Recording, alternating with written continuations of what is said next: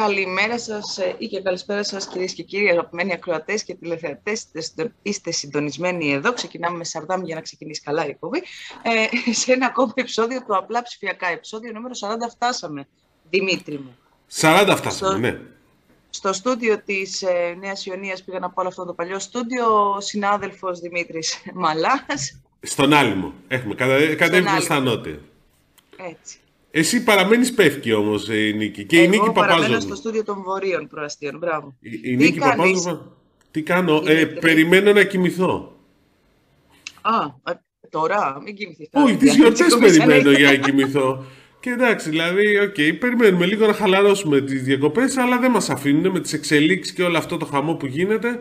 Διαρκώς έτσι. και όλη αυτή την περίοδο, να πω εγώ, την προεορταστική, υπάρχει και πάρα πολύ μεγάλη κίνηση και κινητικότητα. Δηλαδή, εγώ βγαίνω στους δρόμους ε, τυχαίνει και υπάρχει πάρα πολλοί κόσμος έξω που μετακινείται παρά τον κορονοϊό και την πανδημία και καλά κάνει, θα πω εγώ, αν τηρεί τις προφυλάξεις και τα απαραίτητα μέτρα. Και μιας και η μετακίνηση είναι στο hype τώρα... Α, έχεις αρχίσει και εσύ τις γέφυρες, ε. Ωραία, λοιπόν, Ένα... κάτσε να Λοιπόν, κάτσε να φέρω μέσα τη, την Άσπα. Έχουμε λοιπόν μαζί μας την Άσπα Παλίδου, τη Γενική Διευθύντρια της BIT Ελλάδος για τη Free Now. Α, το βρήκαμε. Πώς θα τη λέμε. OK, okay, εντάξει. Λοιπόν, έλα, συνδέθηκε και Άσπα. Καλημέρα.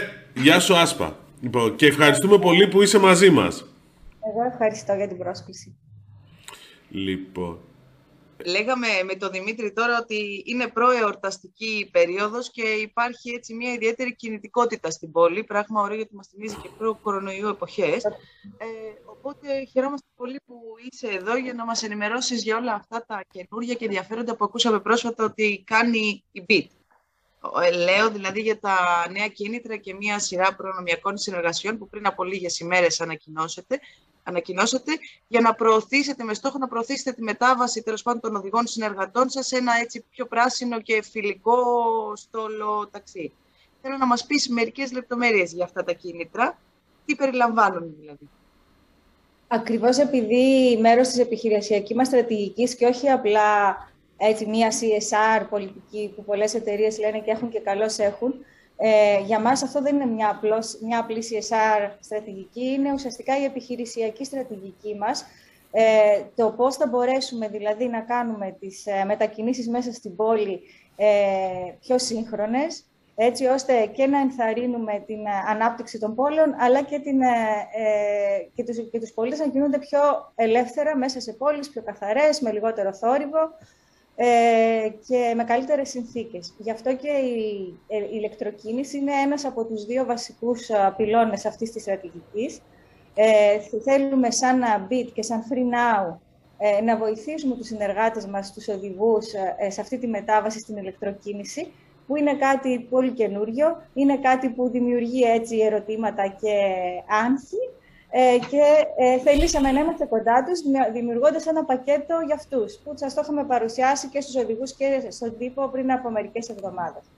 Ουσιαστικά αυτό είναι ένα πακέτο που προσπαθεί να απαντήσει τις μεγαλύτερες ανησυχίες και ανάγκες των οδηγών που θα κάνουν αυτή τη μετάβαση.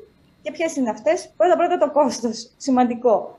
Το κόστος ε, ε, του να αλλάξει το, το σημερινό θερμικό συμβατικό αυτοκίνητο με ένα ηλεκτρικό το οποίο είναι σημαντικό. Και εδώ ερχόμαστε να βοηθήσουμε και να συμπληρώσουμε αυτό που ανακοινώνει και η πολιτεία για την επιδότηση, ε, με έξτρα συνεργασίες με κορυφαίες αυτοκινητοβιομηχανίες και έξτρα εκτόσεις που θα χαμηλώσουν ακόμα περισσότερο το κόστος για τους οδηγούς της BIT. Το δεύτερο Πόσο είναι αυτό το κόστος; Συγγνώμη, έτσι εμβόλυμα μια, ναι, ναι. μια μικρή ερώτηση. Ένα ηλεκτρικό αυτοκίνητο, αν δεν κάνω λάθος, των προδιαγραφών που χρειάζονται οι οδηγοί ταξί ε, μπορεί να φτάνει μέχρι τις 45.000. 22.000 με 22.500 είναι η επιδότηση που έχει ανακοινωθεί και νομίζω θα ψηφιστεί αρχές Ιανουαρίου με το περιβαλλοντικό νόμο. Ε, και εμείς εξασφαλίζοντας κάποιες επιπλέον εκτόσεις, ε, μπορούμε να βοηθήσουμε έναν οδηγό, ανάλογα με το τι μοντέλο θα επιλέξει, να μπορέσει να αποκτήσει ένα ηλεκτρικό αυτοκίνητο ακόμα και κοντά στις 10.000 καινούριο. Πολύ μεγάλο. Που αστερίσκος εδώ για να καταλάβουμε συνήθως 10.000 είναι το κόστος ενός καλού μεταχειρισμένου αυτοκινήτου που προτιμούν αυτή τη στιγμή οδηγοί ταξί ούτε ή άλλως. Οπότε νομίζουμε ότι αυτό πραγματικά βοηθάει σε αυτή τη μετάβαση και στο να πάρουν αυτή την απόφαση. Βέβαια, γι' αυτό ρώτησα και όλες. Για πες ναι. μας τα επιπλέον κίνητρα, γιατί συγγνώμη, ναι. αλλά... ναι. Το δεύτερο μεγάλο άγχος, λογικό, είναι η φόρτιση. Έτσι. Δηλαδή, πραγματικά, ε, πόσο εύκολα θα βρίσκεις ε, να το φορτίσεις ε, και ποιο θα είναι το κόστος της, ε, της ενέργειας, ηλεκτρικής ενέργειας. Άρα και εδώ ε, συνεργαστήκαμε, ήρθαμε σε επαφή, συζητήσαμε με πρώτον πρώτα με παρόχους ενέργειας για να βρούμε μια καλή, μια καλή προσφορά για τους οδηγούς μας, έτσι ώστε και η εγκατάσταση του κομιστή, αλλά και μετέπειτα η ηλεκτρική ενέργεια να έρχεται με μια έκπτωση. Και το ε, καταφέραμε και αυτό και μέσα στο πακέτο μας υπάρχει και αυτή η προσφορά που λύνει και απαντάει σε αυτή την ανησυχία πώς θα το φορτίζω και με τι κόστος. Το τρίτο που ερχόμαστε εμείς πλέον σαν Free Now Bit είναι ότι τουλάχιστον για τους πρώτους 100 οδηγούς ε, εξασφαλίζουμε δωρεάν το φορτιστή που χρειάζεται να έχουν στο σπίτι τους.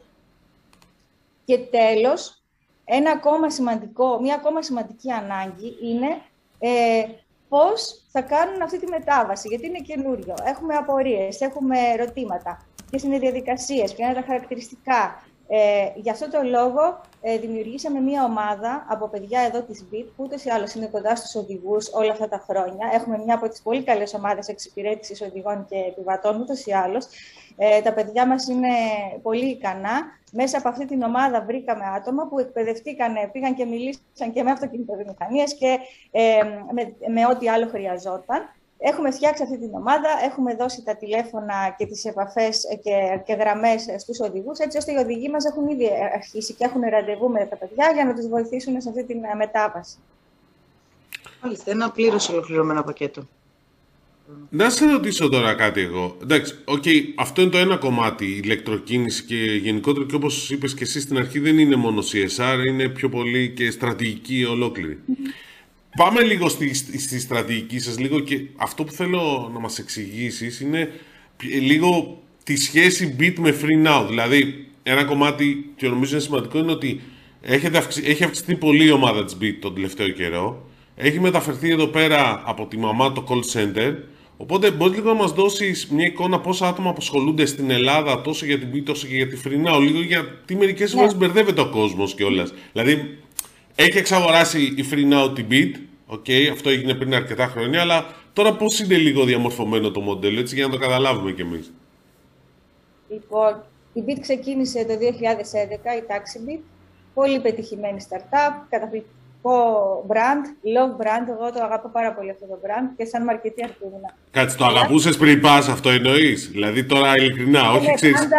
Η αλήθεια είναι ότι σε όλες τις μετακινήσεις μου ε, για να πάω κάπου έπρεπε να αγαπώ το brand. το προϊόν. Δηλαδή, γιατί δουλεύουμε πολλές ώρες την ημέρα και αν δεν αγαπάς αυτό για το οποίο δουλεύεις, δεν είσαι και πολύ ευτυχής και πολύ ισορροπημένος. Ναι, όχι, μην, δίκιο. ναι, μην, μην το κάνεις σαν τους ποδοσφαιριστές που πηγαίνουν σε μια ομάδα και λέει Εγώ ήμουν οπαδό αυτής της ομάδας από τότε που ήμουν παιδάκι. Και ξέρεις, δεν έχει καμία σχέση με αυτή την έννοια στο λέω. Και όμως, ε, και όμως ε, ε, εμείς μπορεί να μην είμαστε ποδοσφαιριστές που πολλές φορές πρέπει να είμαστε Παναθηναϊκοί και να παίξουμε στον Ολυμπιακό ή ΠΑΟΚ και να παίξουμε στον Άρη. Ε, αλλά η αλήθεια είναι ότι είμαι τυχερή μέχρι τώρα στη ζωή μου ε, και οι μετακινήσεις που έκανα και οι, οι δουλειές και οι επιχειρήσεις για τις οποίες δούλεψα ε, ήταν κοντά και στην καρδιά μου και στις αρχές μου. Οπότε ναι, την beat, την, beat την ήξερα από πριν. Την, σαν, σαν επαγγελματίας του κλάδου είχα θαυμάσει το πώς χτίσανε αυτό το καταπληκτικό brand στην Ελλάδα, η ομάδα. Ε, και τώρα μου αρέσει πάρα πολύ και το, και το vision και το όραμα τόσο της Beat όσο και της Free Γιατί ε, είναι σημαντικό να δουλεύεις σε εταιρείες που συμφωνείς με τις αρχές τους. Ωραία. Οπότε, Πάμε πίσω τώρα στο τι γίνεται. Η, η BIT λοιπόν εξαγοράστηκε από το consortium της Daimler και της BMW, το Free Now Group, ε, που είναι ένα consortium ε, που είχε δημιουργηθεί για τις αστικές μετακινήσεις. Ε, αυτό έγινε. Είμαστε πλέον μέλος της Free Now. Η BIT ε, είχε την ε, πολύ ε, δυνατή ε, παρουσία και στη Λατινική Αμερική, κάτι που φυσικά είναι πολύ σημαντικό, που ξεκίνησε από μια εταιρεία από την Ελλάδα. Οπότε η BID Λατινική Αμερική καλά κρατεί, μεγαλώνει, δυναμώνει. έχει περίπου αυτό το κομμάτι τώρα που είναι η BID και τις χώρες της 5 που είναι στη Λατινική Αμερική. Έχει 800 άτομα, νομίζω, αν θυμάμαι καλά, εργαζομένων σε διάφορες περιοχές, βέβαια και στη Λατινική Αμερική, έχει hub και στο Άμστερνταμ και στην Ελλάδα. Από τα αυτά τα 800 άτομα, περίπου τα 250 έχουν έδρα την Ελλάδα. Μπιτ Λατινικής Αμερικής αυτή λοιπόν. Okay. Ναι. Η Μπιτ Ελλάδος τώρα, δηλαδή τα operations της Ελλάδος, έχουν περάσει στο ευρωπαϊκό κομμάτι που είναι η Free Είμαστε 62 άτομα αυτή τη στιγμή και αναπτυσσόμαστε. Ε, γιατί, γιατί όπως ε, ανέφερες Δημήτρη, έχει έρθει και το hub, το ένα από τα μεγάλα hub που έχει να κάνει με τις χώρες της ε, Κεντρικής Ευρώπης, κυρίως τις ε, γερμανόφωνες, έχει έρθει στην Ελλάδα. Και το φιλοξενούμε στην οικογένεια εδώ την ελληνική, αυτό το hub, που έχει φτάσει μέσα σε λίγους μήνες στα 20 άτομα και προχωράμε. Οπότε ο, ο Όμιλος, θα το δούμε έτσι, στην Αθήνα απασχολεί 250 συν 62 συν 20. Χοντρικά τώρα το λέω. Τα 20 είναι μέσα στο 62, ναι. Α, τα 20 είναι μέσα στο 62. Ναι. Πάνω από 300 άτομα. Πάνω από 300 άτομα. OK. Okay. Μια και από ό,τι καταλαβαίνω από, από, αυτά που είπες, Άσπα, θα αυξηθούν αυτά. Αναμένεται να αυξηθούν. Ναι. Ναι, ήμασταν πολύ καλοί σε αυτό το κομμάτι. Μας φέραν το hub και συνεχίζουμε και είμαστε πολύ καλοί και με το hub. Οπότε εδώ είμαστε. Αλήθεια, το γερμανόφωνο, αυτό μου κάνει εντύπωση, να σου πω τη, μα, τη μαύρη αλήθεια. Δηλαδή, το γερμανόφωνο στην Ελλάδα, ξέρεις, είναι λίγο. Έχουμε τόσους πολλούς γερμανόφωνους, ή δεν είναι μόνο Έλληνες που δηλαδή. Κοιτάξτε να δείτε, το ξέρετε κι εσείς ότι οι Έλληνες μαθαίνουμε ξένες γλώσσες. Είμαστε καλοί στις ξένες γλώσσες. Αυτό δεν είναι ναι. κάτι που το βρίσκει σε όλη την Ευρώπη. Ε, ναι, βρίσκουμε παιδιά. Ε, ίσως ξέρετε, είναι και οι μετανάστες, τα παιδιά των μεταναστών. Η γερμανική γλώσσα είναι μια γλώσσα που είναι δυνατή στην Ελλάδα μετά την αγγλική. Ναι, ναι ισχύει. Είναι και, είναι και τα τελευταία χρόνια και πιο δυνατή και από την γαλλική, που παλιά ήταν η δεύτερη. Εγώ έμαθα γαλλικά, η κόρη μου έμαθε γερμανικά. Γαλλικά, αλλά όχι πιάνω. ναι, ναι. Ούτε εγώ πιάνω, όπως είναι προφανές, γιατί με τα φωτοδάχτυλα που έχω... Μπαλέτο. Έλα. Κοίτα τι μαθαίνει κανείς σε, σε, εκπομπή, ότι έκανε μπαλέτο ελληνική. Ε, ωραία. Να λοιπόν... περάσουμε λίγο σε πιο σοβαρά θέματα, Δημήτριο. Να περάσουμε, ναι, γιατί δεν σοβαρό θέμα τα γερμανικά, τα γαλλικά και το μπαλέτο, δεν κατάλαβα. Δηλαδή, το τι; μπαλέτο όχι, τα υπόλοιπα. λοιπόν. Ωραία, πέρα από τα άτομα που απασχολείτε, είχατε πει ότι ε, είχα, είχε γίνει μια αναφορά για την ενσωμάτωση της BIT, την πλήρη ενσωμάτωση πλέον της BIT στη Free Now, η οποία αναμένεται να ολοκληρωθεί ως ο νούπο. Ναι. Ε, τι σημαίνει αυτή η πλήρης ενσωμάτωση, δηλαδή ας πούμε υπάρχει περίπτωση να αλλάξει και όνομα. Ε, όνομα δεν ξέρω αν θα αλλάξει, γιατί το BIT είναι ωραίο όνομα και αγαπητό. Ε, σίγουρα αυτό που και θέλουμε... πολύ γνωστό ναι. εδώ. Ε, ναι. Μήπως να αλλάζαμε τη Free Now γενικώς όλη την Ευρώπη και να την κάναμε BIT; Δεν θα ξέρω. Θα το είπατε. Προ... Ε, ειλικρινά μιλώντας, προσωπικά το προτιμάω το beat από το free now. Ναι, ναι, δηλαδή, ναι. αντικειμενικά τώρα μιλώντας. Αλλά. Ε, okay. Εντάξει, και τα δύο εκφράζουν κάτι. Ε, για μένα το σημαντικό πάντα είναι το προϊόν. Το προϊόν. Και μετά έρχεται και το όνομα και το brand και η επικοινωνία. Ε, αυτό που θα μας δώσει λοιπόν η μετάβαση στη Free Now, ε, της πλατφόρμας πια, είναι πολύ περισσότερες δυνατότητες από αυτές που έχουμε τώρα. Ε, να, θα μπορέσουμε δηλαδή να προσφέρουμε τόσο στους οδηγούς που συνεργάζονται μαζί μας, όσο και στους επιβάτες που μας, που μας επιλέγουν, περισσότερες δυνατότητες, γιατί η Φρινάου είναι μια δυναμική εταιρεία, είναι μια πλατφόρμα που συνεχώς εξελίσσεται, άρα θα έχουμε ένα καλύτερο προϊόν. Και σε πρώτη φάση αυτό είναι το οποίο στοχεύουμε. Και μάλιστα, αν θυμάστε στην προηγούμενη συζήτηση που είχαμε, σας είχα αναφέρει ότι ο ένας πυλώνας είναι η ηλεκτροκίνηση της στρατηγικής της εταιρείας. Ο δεύτερος πολύ σημαντικός πυλώνας είναι αυτό που λέγεται Mobility as a Service, το MAS που ακούμε τώρα τελευταία, το Multimodality που λέμε εμείς στη Φρινάου ή η πολυτροπικότητα ε, των μεταφορικών μέσων, των συνδυαστικών μεταφορικών μέσων που μπορούμε να ε, χρησιμοποιήσουμε ε, για πιο ε, σύγχρονες, πιο γρήγορες, πιο ευχάριστες ε, πιο ουδέτερες στο περιβάλλον μετακινήσεις μέσα στις μεγαλοπόλεις. Ε, αυτό σίγουρα θα μας το προσφέρει η πλατφόρμα της Now και σε αυτό κυρίως αποσκοπούμε. Ναι, αλλά αυτό δηλαδή... αν θυμάμαι καλά πρέπει να υπάρξει και αλλαγή νομοθετικού πλαισίου, σωστά, κάποια πράγματα από αυτά που θέλετε. Τώρα το 2021 έχει διαμορφωθεί λίγο το νομοθετικό πλαίσιο γύρω από τις άλλες μορφές κινητικότητας. Πάνω σε αυτό θέλουμε και εμείς να χτίσουμε ε, και να φέρουμε και στην Αθήνα και στη Θεσσαλονίκη αυτό που η Φρινάου ήδη προσφέρει σε 7 χώρες και σε αρκετές μεγαλοπόλεις της Ευρώπης, το οποίο εξελίσσεται συνεχώς και ζηλεύω να σας πω την αλήθεια. Μπαίνω στα meetings που κάνουμε με τους υπόλοιπους ε, συναδέλφους από τις υπόλοιπες χώρες και ζηλεύω. Λέω, κοίτα να δεις, να πηγαίνει τόσο καλά ε, το ηλεκτρικό πατίνι, το ηλεκτρικό ποδήλατο στη Γερμανία που βρέχει συνέχεια και να μην το έχουμε στην Αθήνα και στη Θεσσαλονίκη. Γιατί; Κάνεις ζέστη όμως το καλοκαίρι. Ξέρεις, Άσπα, θέλω λίγο να μας το περιγράψεις αυτό το μοντέλο, ναι. γιατί μπορεί κάποιοι να μην το ξέρουν που έχετε στις υπόλοιπες ναι. χώρε και να μου πεις, επειδή είπες και την ενσωμάτωση της εφαρμογής και των δυνατοτήτων που προσφέρονται εκτός εντός Ελλάδος, να μας φέρεις ένα παράδειγμα, γιατί είπες στους οδηγούς. Οπότε για να γίνει λίγο πιο κατανοητό αυτό και τα δύο. Παραδείγματος χάρη, να ξεκινήσω από το multimodality.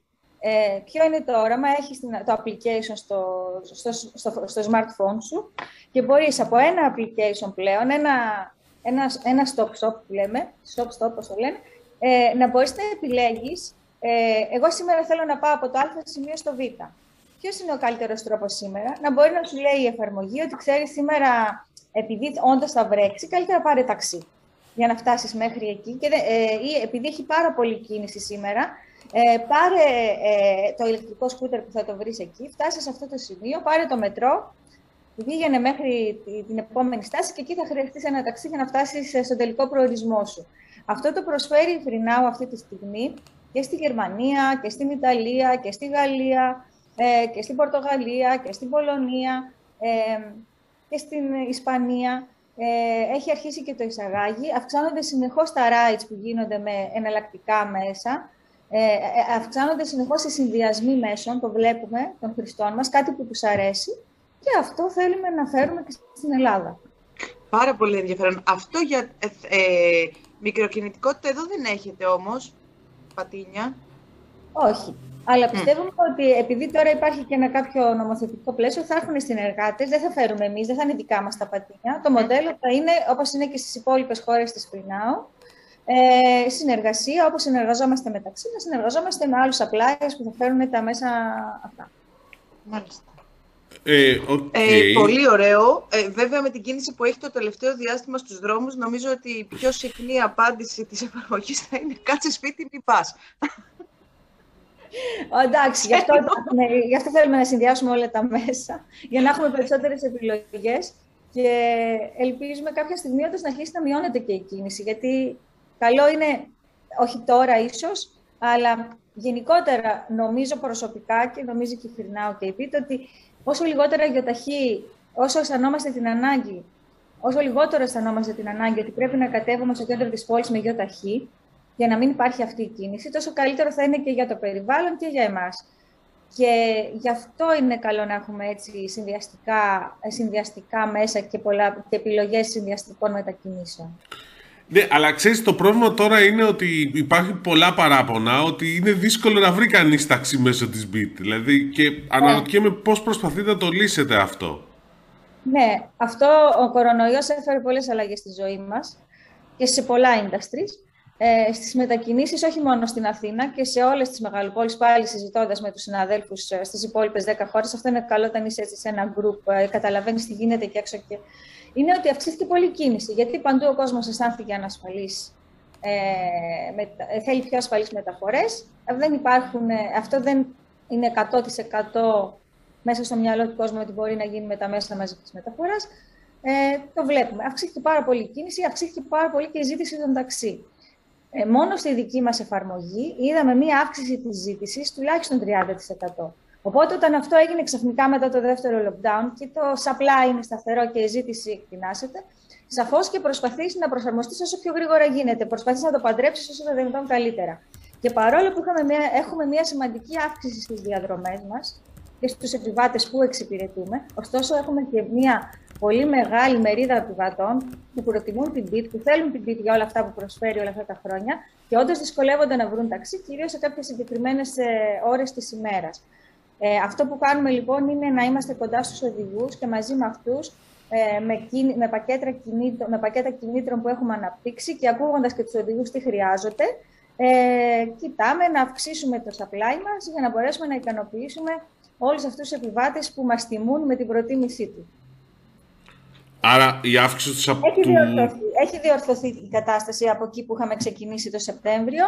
Ε, δεν είναι εκεί που θα θέλαμε, αλλά υπάρχει μια διόρθωση. OK, okay, καλό αυτό. Ε, ωραία πράγματα. Δεν ξέρω αν, επειδή έχει τρέξει τώρα ήδη μία-δύο εβδομάδες το πρόγραμμα, δεν ξέρω αν είχατε το πρόγραμμα για τα κίνητρα εννοώ, ε, αν, είχατε, αν έχεις κάποιο feedback για την ανταπόκριση ναι, ναι, από πλευράς των οδηγών. Ε, τώρα, το τελευταίο, το τελευταίο που είδα ήταν, ήταν ήδη πάνω από 250 οδηγοί μας έχουν καλέσει και θέλουν να συζητήσουν μαζί μας ήδη. 250, 100 μας είχατε πει ότι ήταν ο στόχος αρχικός, άρα ότι 100 να το, το πάρουν. Ναι, ναι, ναι, αλλά κοιτάξτε, εντάξει, δεν ξέρω αν όλο αυτό, το, όλο αυτό το ενδιαφέρον μεταφραστεί στο να πάρουν την απόφαση οι άνθρωποι να προχωρήσουν. Πιστεύω ότι ένα καταλητικό σημείο θα είναι και η ψήφιση τελικά που θα γίνει τον Ιανουάριο της επιδότησης του κράτους. Αλλά παρόλα αυτά, παρόλο που δεν ψηφίστηκε ακόμα αυτό, ήδη 250 συνεργάτες μας θέλουν να συζητήσουν μαζί μας αυτές τις προοπτικές. Και έχουμε και την ομάδα που τους ε, δίνει τις απαντήσεις. είναι Πάρα πολύ ωραίο και πολύ ενδιαφέρον. Ξέρεις, κατά τη διάρκεια που κάνουμε την εκπομπή, ακούστηκε ένα μηχανάκι που μάλλον περνάει από εκεί από την Κηφισία, που είναι τα πολύ ωραία γραφεία σας, οφείλω να το πω αυτό. Ε, και μας έδωσε ένα πολύ καλό παράδειγμα του θορύβου, ο οποίος θα εξαφανιστεί αν περάσουμε στην ηλεκτροκίνηση και θα ζούμε σε πολύ διαφορετική ποιότητα στην πόλη, αν γίνει όλη αυτή η μετάβαση. Ε, ωραία. Να ρωτήσω εγώ ένα τελευταίο. Μου πει, δεν ξέρω, τώρα πάντα το έχω απορία γενικώς. Αυτή τη στιγμή στην Αθήνα Θεσσαλονίκη. Ναι. Υπάρχει πλάνο για επέκταση σε άλλες, σε άλλες πόλεις της Ελλάδας; Δηλαδή, έχει νόημα, δεν ξέρω.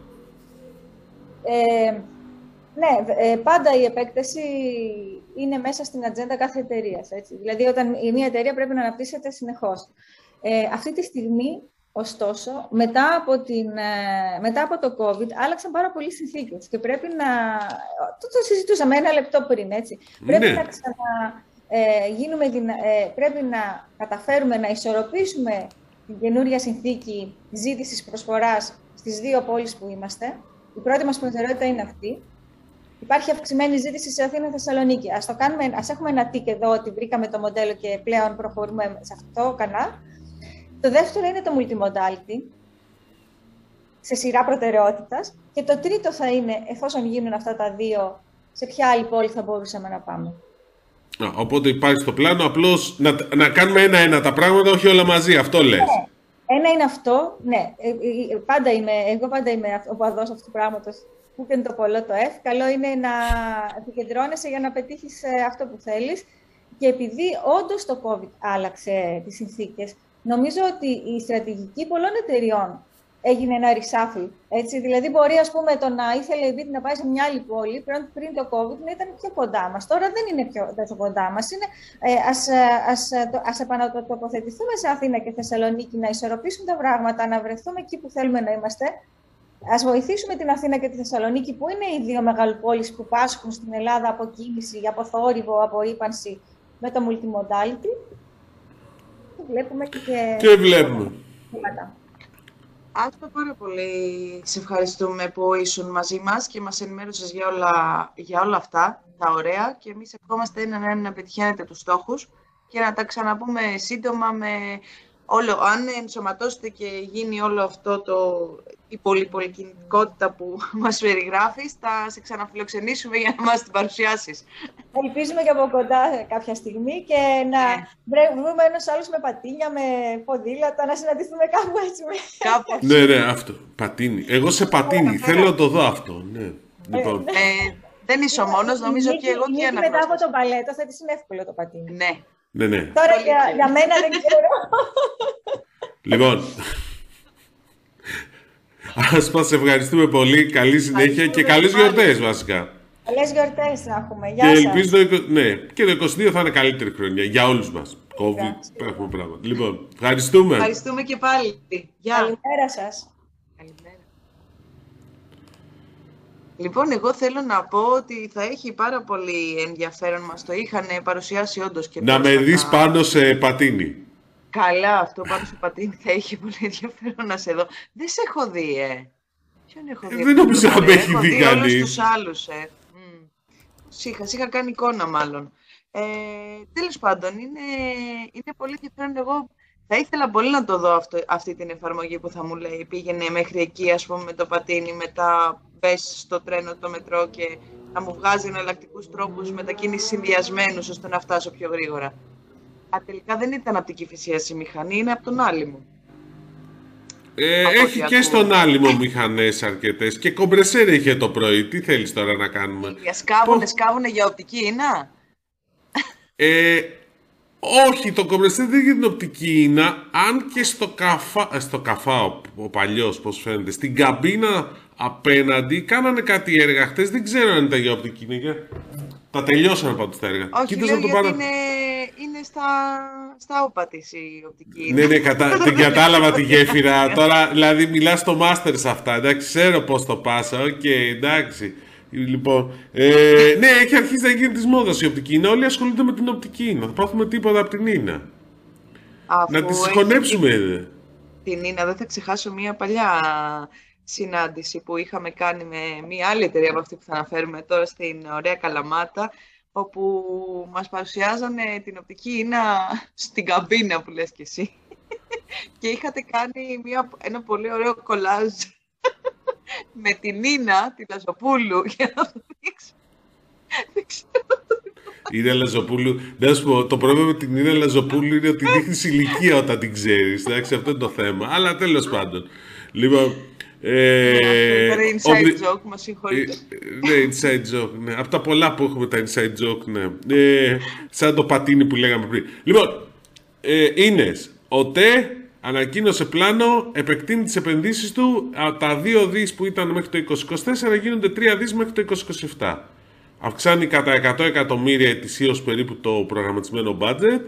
Για τα Ενημέρω... πρώτα χρόνια κατά 100 και μετά και μετά Ίσως βλέπουμε. και παραπάνω, ναι. Βλέπουμε. Ναι, ναι, βέβαια ενημέρωσε τους μετόχους. Παιδιά, μην ανησυχείτε. Το μέρισμα θα είναι σταθερό. Μην ανησυχείτε. Μ' άρεσε αυτή. Αυτό ήταν. Λοιπόν, ε, το ενημέρωσαν και το πρωθυπουργό. Και, και ενημέρωσε επίσης όχι μόνο για το μέρισμα, ενημέρωσε ότι αυτό είναι ας πούμε, η στρατηγική για την επόμενη μέρα για να μας ε, πάει παρακάτω. Και αυτό αλήθεια είναι γιατί η αποχαλκοποίηση έχει μπει ήδη στην ατζέντα και της κυβέρνησης και της ΕΕΤ, προχωράει η διαβούλευση, εντάξει, δεν ξέρω πότε και τα λοιπά, θα δούμε. Αλλά είναι κάτι το οποίο είναι στο τραπέζι και θα γίνει. Δεν μπορεί να θα έχουμε εικόνα την επόμενες μέρες ως για αυτό περισσότερα πράγματα. Ε, είχαμε, κοίταξε, για τα, για τα σχέδια το ΟΤΕ ενημερώθηκε και ο Πρωθυπουργός, ο Κυριάκος Μητσοτάκης, που, γιατί υπάρχουν δύο πλάν τότε. Το ένα είναι η ενίσχυση οπτικής ίνας των πλάνων με στόχο το να, πάμε στα, να καλύψει ο 3 εκατομμύρια νοικοκυριά και επιχειρήσεις το οποίο αν το καταφέρει αυτό μέχρι το 2027 ουσιαστικά θα έχει καλύψει το μεγαλύτερο κομμάτι του ελληνικού πληθυσμού που υπήρχε ένα θέμα δηλαδή με συνδυασμό τι άλλο θα κάνουν οι άλλοι δύο πάροχοι που έχουν αναλάβει και αυτή κομμάτι παρεμπιπτόντως γενικώς ε, η Wind Nova τους ενδιαφέρει πολύ η Ίνα στο καινούριο σχήμα που θα βγει και η Vodafone. Όχι η Λαζοπούλου, φαντάζομαι η οπτική. Ναι, ναι, η οπτική είναι. Ναι. Τους ενδιαφέρει πολύ η Ίνα, ναι. Ε, και πώς το λένε, αυτό είναι το ένα. Άρα πάμε να καλύψουμε αυτό που είπες και εσύ, αποχαλκοποίηση, όλη αυτή η ιστορία. Το δεύτερο νομίζω που για μένα έχει πιο πολύ ενδιαφέρον άμεσα. Για μια ε, θέση που... στον Τέζι. Ναι. Το δεύτερο. Το δεύτερο είναι για μια θέση δεν μόνο για μια θέση στον Daisy, είναι πιο πολύ και να μειωθεί λίγο, να περιοριστεί και η γκρίνια που υπάρχει ότι είναι ακριβό το κόστος. Δηλαδή, αυτό που λέει ο ΤΕ είναι ότι εγώ θα διπλασιάσω τις ταχύτητες. Δωρεάν. Όπου, που σημαίνει όπου... δηλαδή ότι θα παίρνεις διπλάσια ταχύτητα με το ίδιο κόστος. Ονομαστική ταχύτητα πάντα λέμε. Ναι. Εντάξει. Κοίταξε, το ονομαστική ταχύτητα λίγο είναι. Εντάξει, τέλος πάντων, είναι μια πολύ μεγάλη συζήτηση. Ποιες είναι οι πραγματικές ταχύτητες. Δεν την κάνουμε τώρα γιατί δεν θα βγάλουμε ποτέ άκρη. Ε, και μόλις όσο την κάνω. Πάλι... είναι μεγάλη ιστορία. Πραγματικά είναι μεγάλη ιστορία. Ε, και όλοι έχουν δίκιο. Εκεί είναι το, το ωραίο. Ε, αυτό πάντως με, με το διπλασιασμό των ταχυτήτων ε, το οποίο είναι ενδιαφέρον γιατί ουσιαστικά οθεί τους Έλληνες να πάρουν μεγαλύτερες ταχύτητες. Ένα. Δηλαδή δεν μειώνει το κόστος αλλά με το ίδιο κόστος παίρνεις περισσότερα. Θέλει, ναι. ρύθμιση, θέλει πρώτα όμως έγκριση από την ΕΕΤ που θα την πάρει ελβελπιστή μέσα στο πρώτο τρίμηνο και είναι περίεργος τι θα γίνει, γιατί αρχίζουν και βγαίνουν λίγο τα κοστολογικά περίεργα. Δηλαδή υπάρχουν πολλές λεπτομέρειε. Υπάρχουν πολλές λεπτομέρειες εκεί πέρα πώς ακριβώς θα βγει αυτό. Δεν είναι τόσο απλός όσο νομίζει πολλοί κόσμος. Εντάξει, έχει κάποια... Μιλάς με γρίφους, Γέροντα. Ναι, μιλάω με γρίφους. Υπάρχει ένας, ένα, ένα ρυθμιστικό πλαίσιο που ρυθμίζει ο ΤΕ τι τιμές δίνει. έχει ένα περιθώριο ΤΕ, χονδρική. Και πάνω σε αυτή τη χονδρική πάει, πάει και παίρνει αυτό που λένε κοστοστρέφεια από πάνω. Δηλαδή υπάρχει ένα όριο μέχρι το οποίο μπορεί να πουλήσει. Στη σταθερή τηλεφωνία πάντα. Το χαμηλότερο όριο. Γι' αυτό και ακριβώς ο ΤΕ είναι λίγο πιο ακριβώς από τους υπόλοιπους συνήθως. Ωραία. Λοιπόν, λίγο. Ανάλογα και με τις προσφορές. Οπότε αυτό θέλω να δω πώς θα το ρυθμιστεί. Ένα. Και δεύτερον, το πιο ενδιαφέρον φυσικά είναι αν θα απαντήσουν οι άλλοι δύο. Wind και Vodafone. Αν θα κάνουν δηλαδή και αυτή ναι. αντίστοιχη κίνηση. Κοίταξε να δεις, δεν νομίζω ότι τους παίρνει να μην κάνουν έτσι όπως είναι η κατάσταση και το πώς διαμορφώνει το ανταγωνισμό. Ήδη υπάρχουν ανακατατάξεις με τη συγχώνευση Wind ε, Fortnite, δυναμώνει το σχήμα. Πιστεύω ότι θα βρεθούν στην ε, θέση να απαντήσουν, θα απαιτηθεί δηλαδή, γιατί είναι και αυτό που λες, ότι πάντα ο ΤΕ ήταν λίγο πιο ακριβώς, αν τώρα πάει πιο κάτω από όλους, αυτή θα πρέπει για τον ανταγωνισμό. Πιο, πιο, κάτω, ναι, πιο κάτω στην κατοστάρα θα είναι. Γιατί αν 24 γίνει 50 και 50 κατοστάρα, όπου αυτό είναι τεχνικά εφικτό. Κατοστάρα, αυτό είναι. Ναι, ναι, και όπου δεν είναι ίνα. Πρόσεξε το. Ναι, και όπου δεν είναι ίνα. Και εξαιτίας όλης αυτής της τέτοιας, κατόπιν και της έγκρισης, συγγνώμη, της έντυπη, δεν ξέρω τι έχω πάθει σήμερα, ε, είναι, θα, θα βγάλουν και νέα προγράμματα. Οπότε δηλαδή αλλάξει όλο. Μπράβο. Γι' αυτό σου λέω το τι θα κάνει. Ναι, ναι, το τι θα κάνει ο ανταγωνισμός είναι μια πολύ ενδιαφέρουσα ερώτηση. Αλλά εγώ μπορεί να πήγαινα σαν. Ε, να φωνάξουμε τον ανταγωνισμό να το την κάνουμε. Ναι, θα το φωνάξω.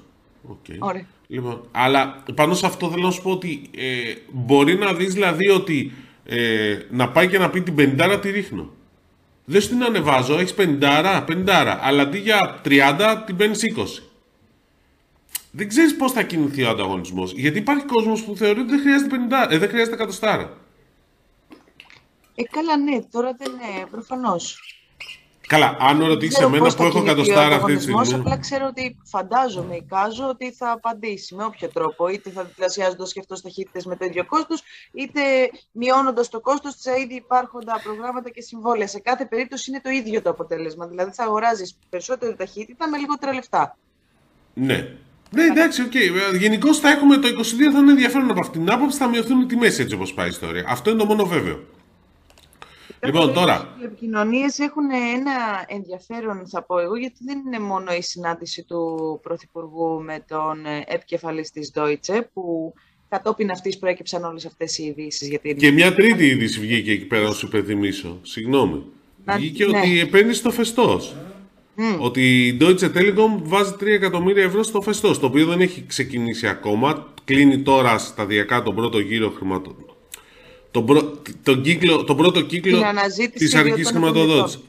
Ναι, και το γεγονό ότι η Deutsche Telekom μπαίνει μέσα είναι σημαντικό. Η Deutsche Telekom σπανίως νομίζω δεν έχει κάνει άλλη επένδυση εκτός της Deutsche Telekom σε χρηματοδοτήσει. Δεν έχει γίνει και άλλη επένδυση τέτοιου τύπου, δηλαδή σε δημόσιο, γιατί το φεστό η του είναι από το διαγωνισμό του, της ε, εκχώρησης ναι. του του 5G, 93 εκατομμύρια, δηλαδή δημόσιο χρήμα και να μπαίνουν ιδιώτες επενδυτές μέσα και μάλιστα τέτοιου. Ναι, και μάλιστα δεν και σπανίω και ανακοινώνονται αυτοί οι επενδύσεις. Δηλαδή, αν το φεστός έβγαινε και λέει: Έχω συγκεντρώσει, λέω νούμερο δίκη 150 εκατομμύρια, δηλαδή 93 και άλλα 60, μπορούσε να μην ανακοινώσεις κάποιος είναι μέσα. Ναι. Και είναι διεθνής πρακτική αυτό. το φεστός, η, η, η, ίδια η Deutsche. Η, η, ίδια η Deutsche.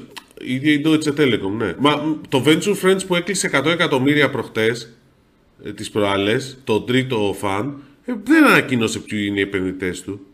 Ναι, εντάξει. Συνήθως ανακοινώνουν κάποιους σημαντικού που, που δίνουν ας πούμε ένα added value στο, στο καθένα ναι, και αλλά... χωρίς, να, χωρίς να αναφέρονται σε ποσά και στο, σε, σε λοιπά πράγματα ή όλους αυτούς που μπαίνουν.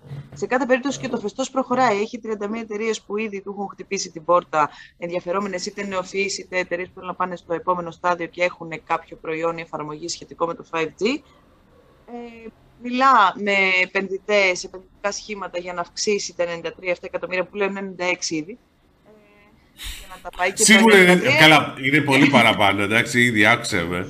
το μένα. Δεν ξέρω τα παραπάνω. Λοιπόν, ναι. Εγώ ξέρω. Κάντε το μεγαλύτερο φαν. 30, αλλά σε κάθε περίπτωση σκέψω ότι είναι πάρα πολύ καλό το ποσό, έτσι. κοντά ναι, ναι, ναι, ναι, ναι, ναι, ναι, θα... κάτι.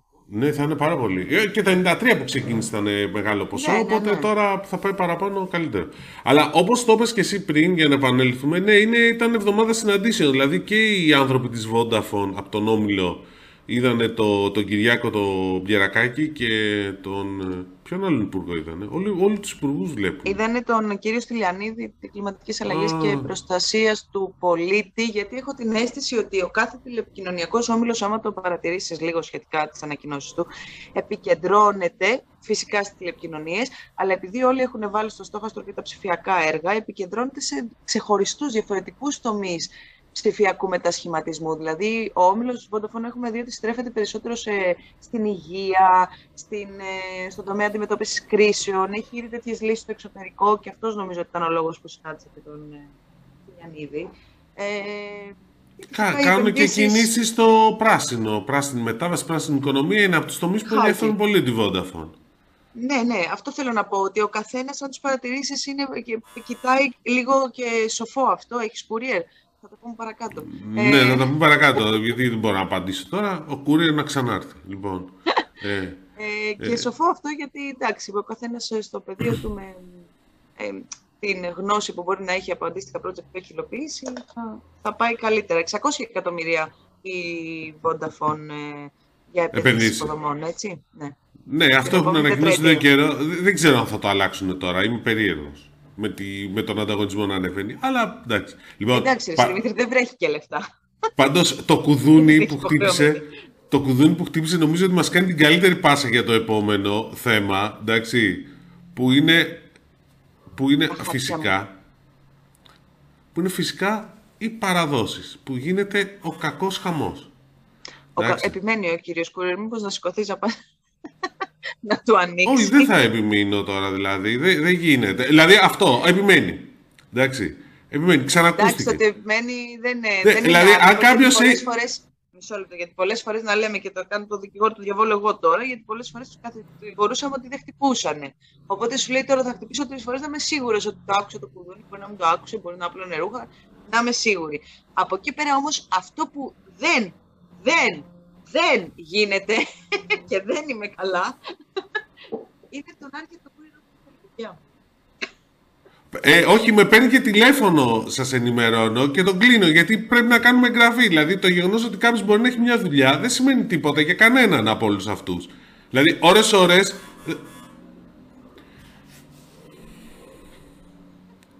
Λοιπόν, Εξαλλός. θα κάνουμε pause. Ναι, εντάξει, λοιπόν, θα κάνουμε pause. Και αφού ο Δημήτρης του παρέλαβε το δέμα μας λοιπόν, να συνεχίσουμε εμείς τα παράγωνα μας από τις εταιρείες ταχυμεταφορών, οι οποίες όπως έλεγα και πριν, το χειρότερο πρόβλημα όλων και δεν μπορώ να καταλάβω όπως λέει και ο φίλος μου ο Δημήτρης, αυτός που έχω απέναντί μου, λύνεται πανεύκολα Ναι. με τη χρήση της τεχνολογίας. Τελευταία μέρα έχεις κανονίσει το πρόγραμμά σου. Α πούμε, είναι να φύγεις από το σπίτι στι 9, 9 η ώρα, 9 παρακάτω, απάντησε να μείνει. Α, σήμερα θα έρθουμε. Πότε, σε κάποια τέρμινα. Όχι, όχι, πάνω σε αυτό. Ε, μου είχε έρθει μήνυμα, είναι ε, 11 και μισή και μου λέει το δέμα σας θα παραδοθεί 10 με 2. Εσένα σου λένε και μια ώρα, ρε, εσύ. Εμένα μου στέλνουν τα μηνύματα το πρωί πριν ξεκινήσω από το σπίτι με το κλειδί στην πόρτα και μου λένε το δέμα σας θα έρθει σήμερα. Ωραία. Τι ώρα, ρε παιδιά. Και εγώ θα είμαι σπίτι. Δηλαδή, περιμένω ένα δέμα, εντάξει. Το έχω παραγγείλει από την Black Friday. Alright. Μιλάμε για τρεις εβδομάδες πίσω κοντά. Ναι. Δεν μου έχει πει η εταιρεία που το έχω παραγγείλει πότε θα το παραλάβω και το παραλαμβάνει η εταιρεία Courier για να μου το στείλει. Ε, δεν μπορεί την ίδια μέρα να με ενημερώνει. Α μου πάρει ένα τηλέφωνο την προηγούμενη. Α μου στείλει ένα μήνυμα στο Viber την προηγούμενη. Α μου δώσει τη δυνατότητα τουλάχιστον τη μέρα που είναι να έρθει και λαμβάνω το μήνυμα ότι αποφάσισε να έρθει το δέμα μου, έφτασε, δεν ξέρω εγώ τι, και θα έρθει μια κάποια χωρίς συγκεκριμένη ώρα, όποτε βολέψει, τη δυνατότητα να καλέσω πίσω και να τους πω ότι παιδιά, μην το στείλετε και τον ταλαιπωρείτε τον κουρεράδικα και έρχεται, δεν θα είμαι σπίτι. Φέρτε το μου άλλη μέρα. Γιατί εγώ έχω πάρει 10 φορές και δεν μιλάω για συγκεκριμένη, σε διάφορες εταιρείες όλες. μεταφορών αυτές τις μέρες. Και με καμία, με καμία δεν έχω βγάλει γραμμή. Έξαλλη. Εγώ έχω πάντως ιστορία ότι ενώ προσπαθούσα σε μία που μ- μου είχαν αυτό ακριβώς, δηλαδή μου ήρθε μήνυμα το πρωί ότι θα παραδοθεί 2 με 4. 2 με 6. τηλέφωνο, παιδιά, θα λείπω εκείνη την ώρα. Ξέρεις, και, okay. τέλος πάντων, για μετά πολύ λέω, ήταν μια ιστορία. Παίρνω τηλέφωνο, δεν μου απαντούσα. Μετά από δύο μέρες το έχω παρατήσει. Εντάξει, παράδοση από μεγάλο κατάστημα. Ε, το έχω παρατήσει, με παίρνουν τηλέφωνο αυτοί και μου λένε, ε, ποιο είναι το πρόβλημα και δεν το παραλάβατε; Ότι δεν ήμουν σπίτι. Ότι το τις εξηγώ τις κοπελίτσες. Δεν σημαίνει ότι πρέπει να περάσω την υπόλοιπη ζωή μου στο σπίτι για να την περιμένω. Εντάξει, να σου πω κάτι. Εδώ πέρα αρχίζει. Εδώ πέρα όμως και τι γίνεται. Άκουσε, όμως να σου πω εδώ ένα, μια λεπτομέρεια πάνω σε αυτό. Ότι, ε, ότι από τη μία πλευρά τους λες, ε, και εγώ το δηλώνω, ότι αν εσύ μου πεις ότι αν σου δώσω συγκεκριμένες ώρες παράδοσης ε, αυθημερώνει οτιδήποτε θα το πληρώσεις παραπάνω. Απ' την άλλη πλευρά, οι έρευνες όλες και είχε μια τελευταία έρευνα για ηλεκτρονικό εμπόριο η Plus Host, η Focus Bar για την Plus Host, έλεγε ότι ο κόσμος επιλέγει τις αγορές του με βάση, το ηλεκτρονικό, με βάση την τιμή. Και δεν θέλει να πληρώσει για μεταφορικά ή για επιπλέον υπηρεσίες. Δηλαδή, Κοίταξε. εδώ το. Εντάξει. Εδώ αρχίζει μια συζήτηση όπου όμως υπάρχει και το άλλο.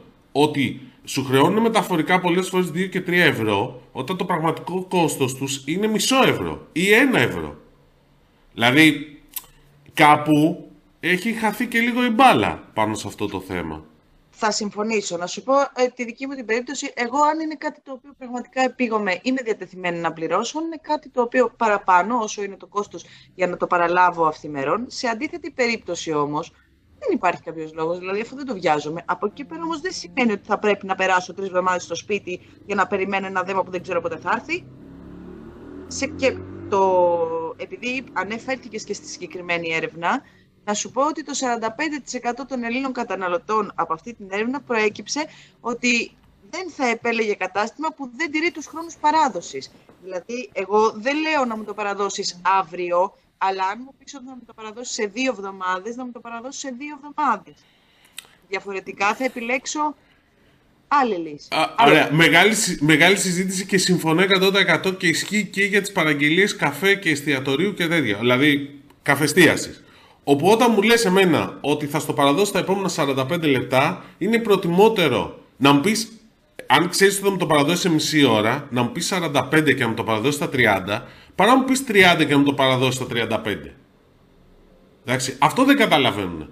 Όπου ξέρεις όμως τι μου λένε κάποιοι από τα ηλεκτρονικά καταστήματα, ότι ξέρεις, λέει ο κόσμος επιλέγει και με βάση την παράδοση των ημερών. Ναι, ρε φίλε, αλλά αν εσύ τον, ε, δεν, το, δεν το καταφέρεις την πρώτη φορά, δεν θα σε ξαναεπιλέξει. Έχει επιλογές πλέον.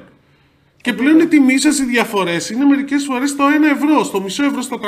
Δηλαδή, ο ένας το έχει 45,90 και ο άλλος το έχει 46. Ε, για 10 λεπτά είπαμε, κοιτάζει την τιμή, αλλά για 10 λεπτά δεν θα επιλέξει κάτι. Και επίσης, ας δούνε και άλλα ζητήματα. Κάρτα αλλαγής. Δεν υπάρχει κάρτα αλλαγής. Παιδιά. Δεν υπάρχει συσκευασία δώρου. Συσκευασία δώρου. Θέλω να πάρω κάτι να δώσω κάπου στην κόρη μου. Δώρο. Πώς; Γιατί; Θα πάω στο φυσικό κατάστημα λοιπόν. λοιπόν, τέλος πάντων. Λοιπόν, για μακρηγορούμε. Τι άλλο έχουμε; Είχαμε τη Centersoft την ανακοίνωση που είναι πολύ ενδιαφέρουσα, θα έλεγα. Εντάξει, ίσως εκεί πέρα το κέντρο ανάπτυξης, το νέο κέντρο ανάπτυξης λογισμικού της Centersoft στην Πάτρα να βγάλει καμιά ιδέα για το e-commerce. Τι λες; Μακάρι, το εύχομαι, το εύχομαι. Ε, ούτως ή ε, η Entersoft προχωρά στο κέντρο ανάπτυξης. Προσλήψεις είναι και εκεί. Δεν ξέρω αν θα τα βρει τα άτομα. Όλοι προσπαθούν τέλος πάντων προς αυτή την κατεύθυνση. Ε, γίνεται χαμός. Ε, τύχη αυτοί οι προγραμματιστές μεγάλοι έχουν και γενικά όσοι ασχολούνται με, το, με τις ψηφιακές τεχνολογίες. Ε, και φυσικά πέρα από το κέντρο που ανέφερες είναι ανοιχτή και παραμένει ζωηρό το ενδιαφέρον και για νέες εξαγορές. Έτσι έχει ήδη ενσωματώσει. δεν, δεν έχεις σταματήσει νομίζω. Το... Και ναι, ναι, ναι. άλλη μια φορά μια εταιρεία που αποδεικνύει ότι υπάρχουν έντονες ζυμώσεις στο κλάδο με αφορμή και τα έργα του Ταμείου Ανάκαμψης που έχουμε πολλές φορές και εμείς αναφέρει. Αλλά νομίζω ότι σε γενικές γραμμές αυτά να μην του κουράσουμε όλους τους ανθρώπους. Όχι, να μην του κουράσουμε, να κάνουμε. Πάνε, πώς το λένε, έρχονται Χριστούγεννα, να χαλαρώσετε, να ξεκουραστείτε και εμείς θα ξεκουραστούμε. Οπότε... Ραντεβούτε τη, τη, νέα χρονιά τώρα, για να σας πούμε πόσα μακάρονα και κουραμπιέδες φάγαμε. Ο στόχος είναι να, κάνουμε εκπομπή, να ανεβάσουμε εκπομπή του Αγιανιού. Ο στόχος. Δεν ξέρω αν θα το πετύχουμε. Μπορεί να μας πλακώσει το πάπλωμα. Θα δούμε. Λοιπόν. Καλές γιορτές. Ευχαριστούμε πολύ που ήσασταν και σήμερα εδώ. Καλές γιορτές.